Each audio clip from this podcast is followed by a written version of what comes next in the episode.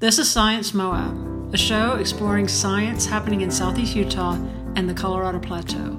I'm your host, Peggy Hodgkins, and today we are talking about fish populations in Lake Powell and how they are being affected by the invasive quagga mussel. I grew up as that weird kid who would like pretend to be snakes and said I was going to be the greatest snake researcher in the world. I have very clear memories of me saying that jumping around on a trampoline. But I am not a snake researcher, I'm a fish researcher. That is Nathan St. Andre, who recently completed his thesis in biology at Brigham Young University. Nathan has been studying the effects that the quagga mussel has on fish populations in Lake Powell. So, a quagga mussel is a mussel. So, think of a little clam. Quagga mussels have little tiny byssal threads, essentially, these little tiny threads that allow them to attach to things. So most of our mussels here in the United States don't have that ability, and quagga mussels do have that ability. And so they look like kind of a, a white and brown to black striped mussel with these little tiny threads that allow them to attach on to just about any hard surface. And for quagga mussels, even soft surfaces like mud. And from what I understand now, in Utah, these mussels are restricted to Lake Powell for now. How do you suppose they came to be in Lake Powell to begin with? A boater. Somebody at one point had picked up water from another infected reservoir outside the state, either out of Lake Mead or another location, and had it either in their ballast, so at the bottom of the boat where it holds water to help balance the boat, um, or in their live wells where they keep fish. And they had water sitting in there from an infected lake or reservoir and when they got into Lake Powell, they either dumped, escaped, something happened, and that infected and contaminated water dumped into the lake. And that led to a full colonization eventually of quagga mussels. Yeah. And what would have been in the water would probably were veligers. It could have been adults that were on the outside of the boat. My suspected hunch, though, it was veligers, which are the little tiny baby forms of quagga mussels that are free swimming and they can float around the water column.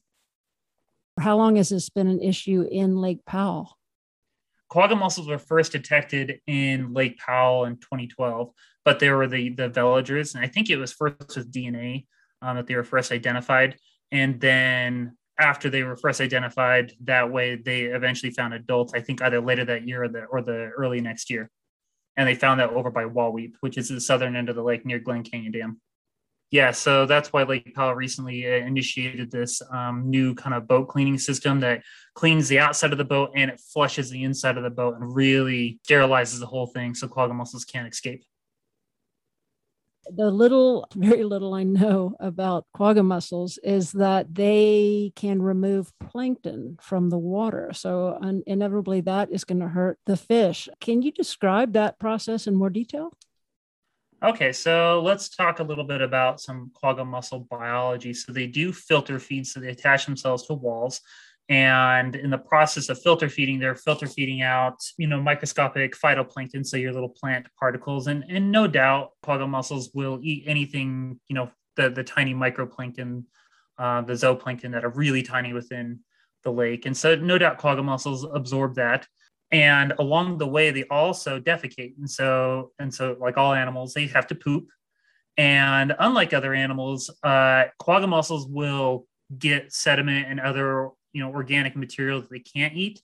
And then they spit that out and they call that pseudofeces. And so quagga mussels have a tendency to take out nutrients out of the pelagic arm of the lake which is what we call the you know the open water.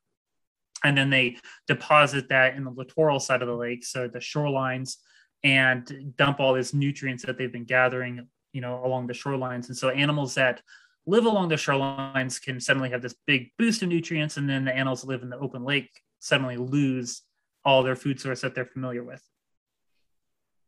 So you finished your thesis at the end of last mm-hmm. year, and you were specifically looking at the effect of quagga mussels on fish in Lake Powell. What were you trying to figure out? So w- what we were trying to figure out is to see if quagga mussels were having an impact at all. Lake Powell is super complicated. Unlike when you look at something like the Great Lakes, the Great Lakes are shield lakes or basin lakes. And so essentially they, they start shallow, they go deep, they go back to shallow. The lake might go up and down inches per year, you know, or, you know, a foot, right? But when you have Lake Powell, it's it's long, it's narrow. It has sections that are you know 700 feet deep. You have sections that are fairly shallow. You got side basin channels, and so you you have this really complicated lake.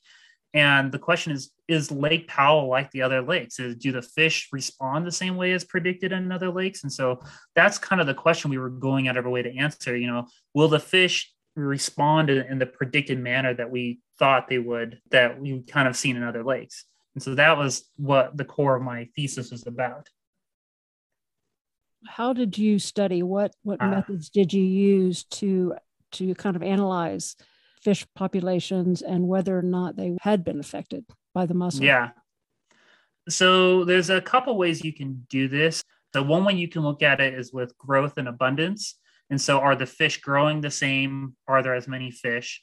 That's one way to look at it. And then the other way is to look at the food chain and the and the what we call the trophic structure of the lake. And the way you look at the trophic structure, so who eats who and how does energy move around, we use something called stable isotopes. If you know how to read stable isotopes, they essentially write the world and they write how, you know, the way they're coded into animals is looking at how how the world moves energy around and kind of, you know, who eats who. And so what I did for my research was to look at the isotopes in fish. And so I use carbon and nitrogen, so the stable isotopes. So carbon is delta 13C and nitrogen is delta 15N. And so you look at these isotopes of it, and different animals will have different isotope signatures based on where they're at in the food web and where they eat. And so we use we use that data to help kind of build a, a, a picture.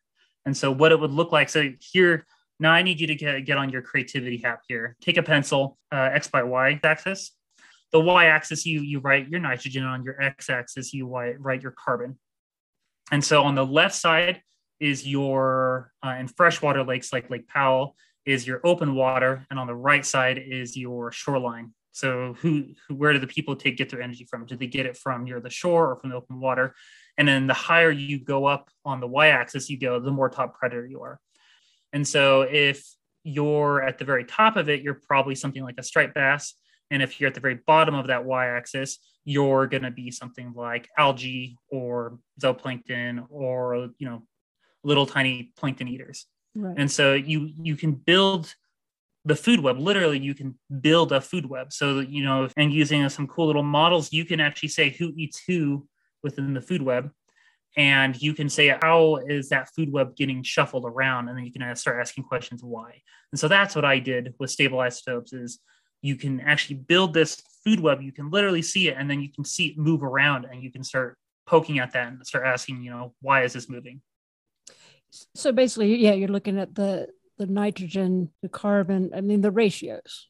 Yes, ratios. Yep. So, and basically, if you have a you have a trend there telling you what kind of population your fish are, then all of a sudden it moves in one direction or the other, and you can surmise from that what's changed? What's happened? Yeah.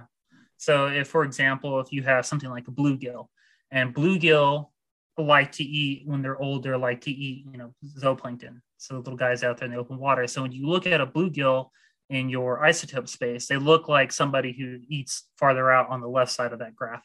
And if suddenly he shifts over to the right and all the bluegill the next year are eating right on the shoreline you're like wait a minute what's going on there? Or vice versa. And so that's that's what you can do with isotopes, you can suddenly look at a fish and you know you you capture all these fish, you dissect them, you get some isotope samples, and you know one year to the next, all of a sudden the fish are moving around all over the place. That's kind of an indicator that something weird is going on because you would assume a fish from year to year is going to have roughly the same diet, but if they're having dramatically different diets, their isotopes are going to look different from year to year and you it starts begging the question why in the world are the fish suddenly dramatically changing from year to year in their food reutilization but we use muscle because muscle is something called turnover rate.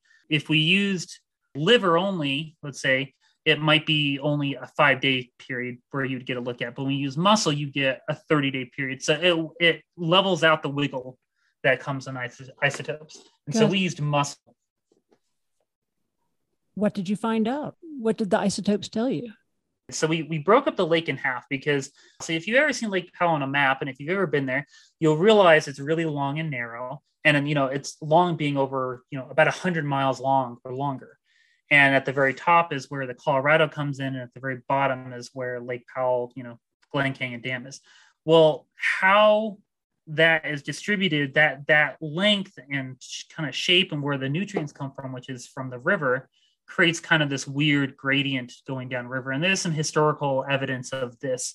Um, when you look at historical evidence, the lower part of the lake has less fish, and if you go to the upper part of the lake, there's more fish. Hmm. And so we figured, you know, because there is this difference between up and down lake, we'll split the lake in half. And we said everything from this end is the upper part, and everything from this end is the lower part the evidence looks like when we look at it, the fish in the lower part seem to be affected, and the fish in the northern part don't seem to be bothered that much by the presence of quagga mussels.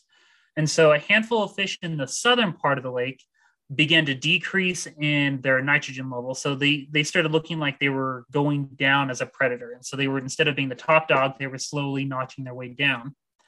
And and that was over the course of a few years and then the, the fish in the northern lake either returned to, to kind of their pre quagga mussel invasion level or went up and so they actually became more the, the bigger badder top dog of the lake.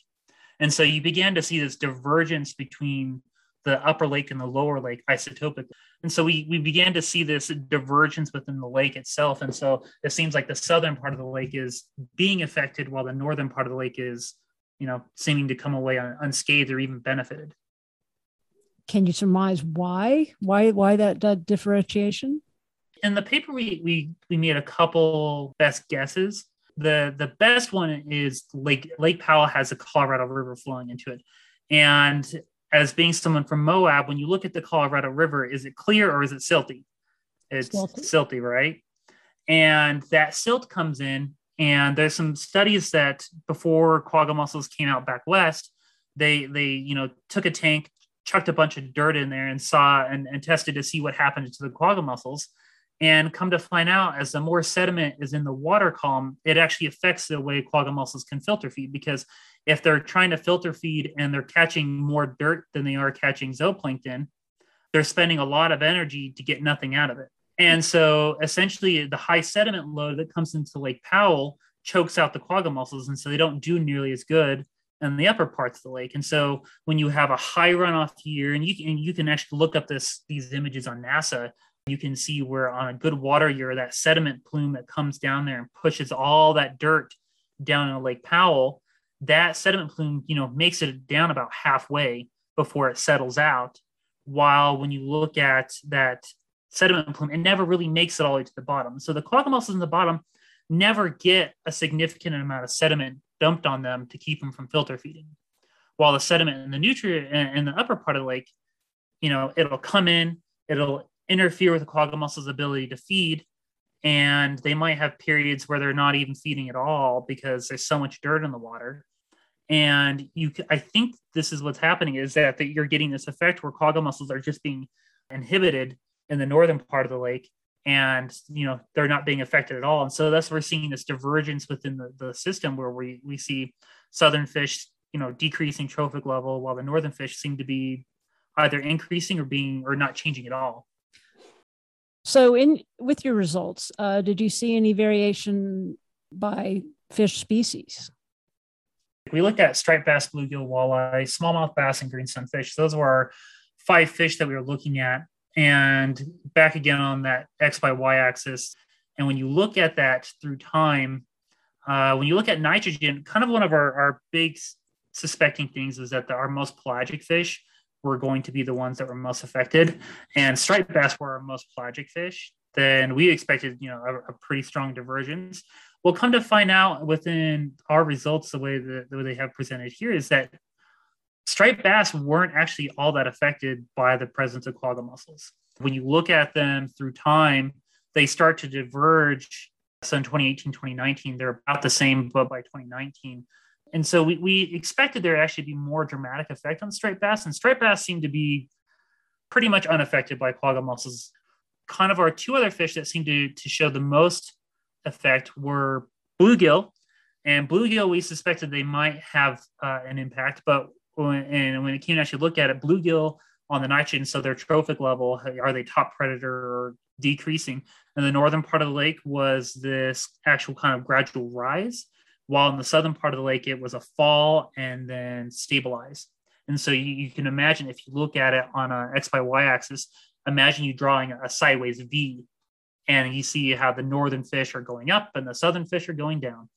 And you actually see that pattern repeat over and over and over again. And then the one fish that we actually expect the least amount of change on was green sunfish. The green sunfish are, are a very, very kind of littoral shoreline fish, and they should be benefited from the presence of quagga mussels. And in the northern region of the lake, they almost stay flat. Their, their isotope signature doesn't change at all. But in the southern level, the southern region of the lake, they actually drop year by year as you as you go through time. And so it seems like you see this tr- decrease in trophic level, decrease in trophic position over and over again in that southern region. And the one fish that we suspect to have the least effect on green sunfish actually seemed to have a pretty moderate effect on. They actually decreased by almost in a full trophic level between 2017 and 2019. Trophic level is the next step on the food chain. So when you go from a plant to a plant eater, that's a trophic level. When you go from a meat eater that eats the plant eater, that's the next trophic level. I mean, I'm curious how you isolated out some other factors that may have affected the fish's isotopes. In other words, could their feeding habits been affected by changes in water level, say? Yes, there, there is some chance to that. And that is part of one of the challenges we are looking at. There, there is a chance that the water level does affect things. One way in which you you help kind of tease that out is you look at the the base of the food chain. So if you look at algae that live on the shorelines or near the shorelines, you can look at the base structure of the lake's food chain and you ask the question is this changing too if the base structure is changing you know it's going to echo up and down the food web right mm-hmm. and, and so we looked at that in our study and it, algae didn't seem to change hardly at all there's some variation from year to year and region to region, but some of that gets removed when you help correct for things like um, calcium carbonate. You know, you're that if you look at uh, Lake Powell, you see all the white walls. That's all the calcium carbonate that gets um, deposited within the lake.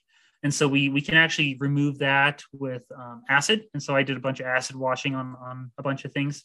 We looked at that, and it seems like the base structure of the lake wasn't wobbling around. So if the base structure is not wobbling around, that means you know the things that eat the base structure aren't wobbling around yeah and so that's that's one way in which we helped look at and try to correct for that potential that you know maybe that the, the fish are changing their diet for some other reason and so you are also a professional photographer do you ever see you know pairing the uh, science and photography into any kind of a, a academic pursuit or financial pursuit well, I do already the, the financial pursuit I'm doing right now. I, I mostly do landscape photography, but I, I try to get involved wherever I can with my photography when it comes to like conservation needs. And so, but one thing I have done is use my photos in combination with a little bit of writing to to talk about some of the issues. And so, one of the things that I actively advocate against right now is this northern corridor over here in St. George,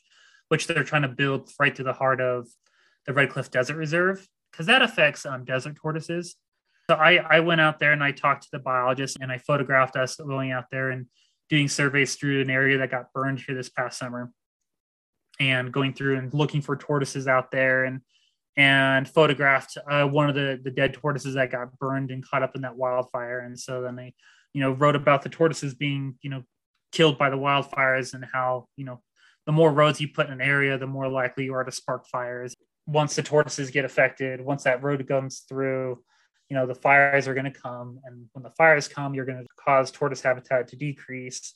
I've tried to use my photography in combination with that. And then Escalante. Escalante is a place I've, I've spent a lot of time using my photography to help that area. So I actively use my photography to either promote the conservation of Escalante or like use my images for fundraising for the, the partners out there who are there trying to protect it. Well, I think that's a great idea. Yeah. Well, Nathan, thank you so much for talking with Science Moab, and uh, I hope hope to hear more from you. Okay, I, I hope to be around more to to share some cool things.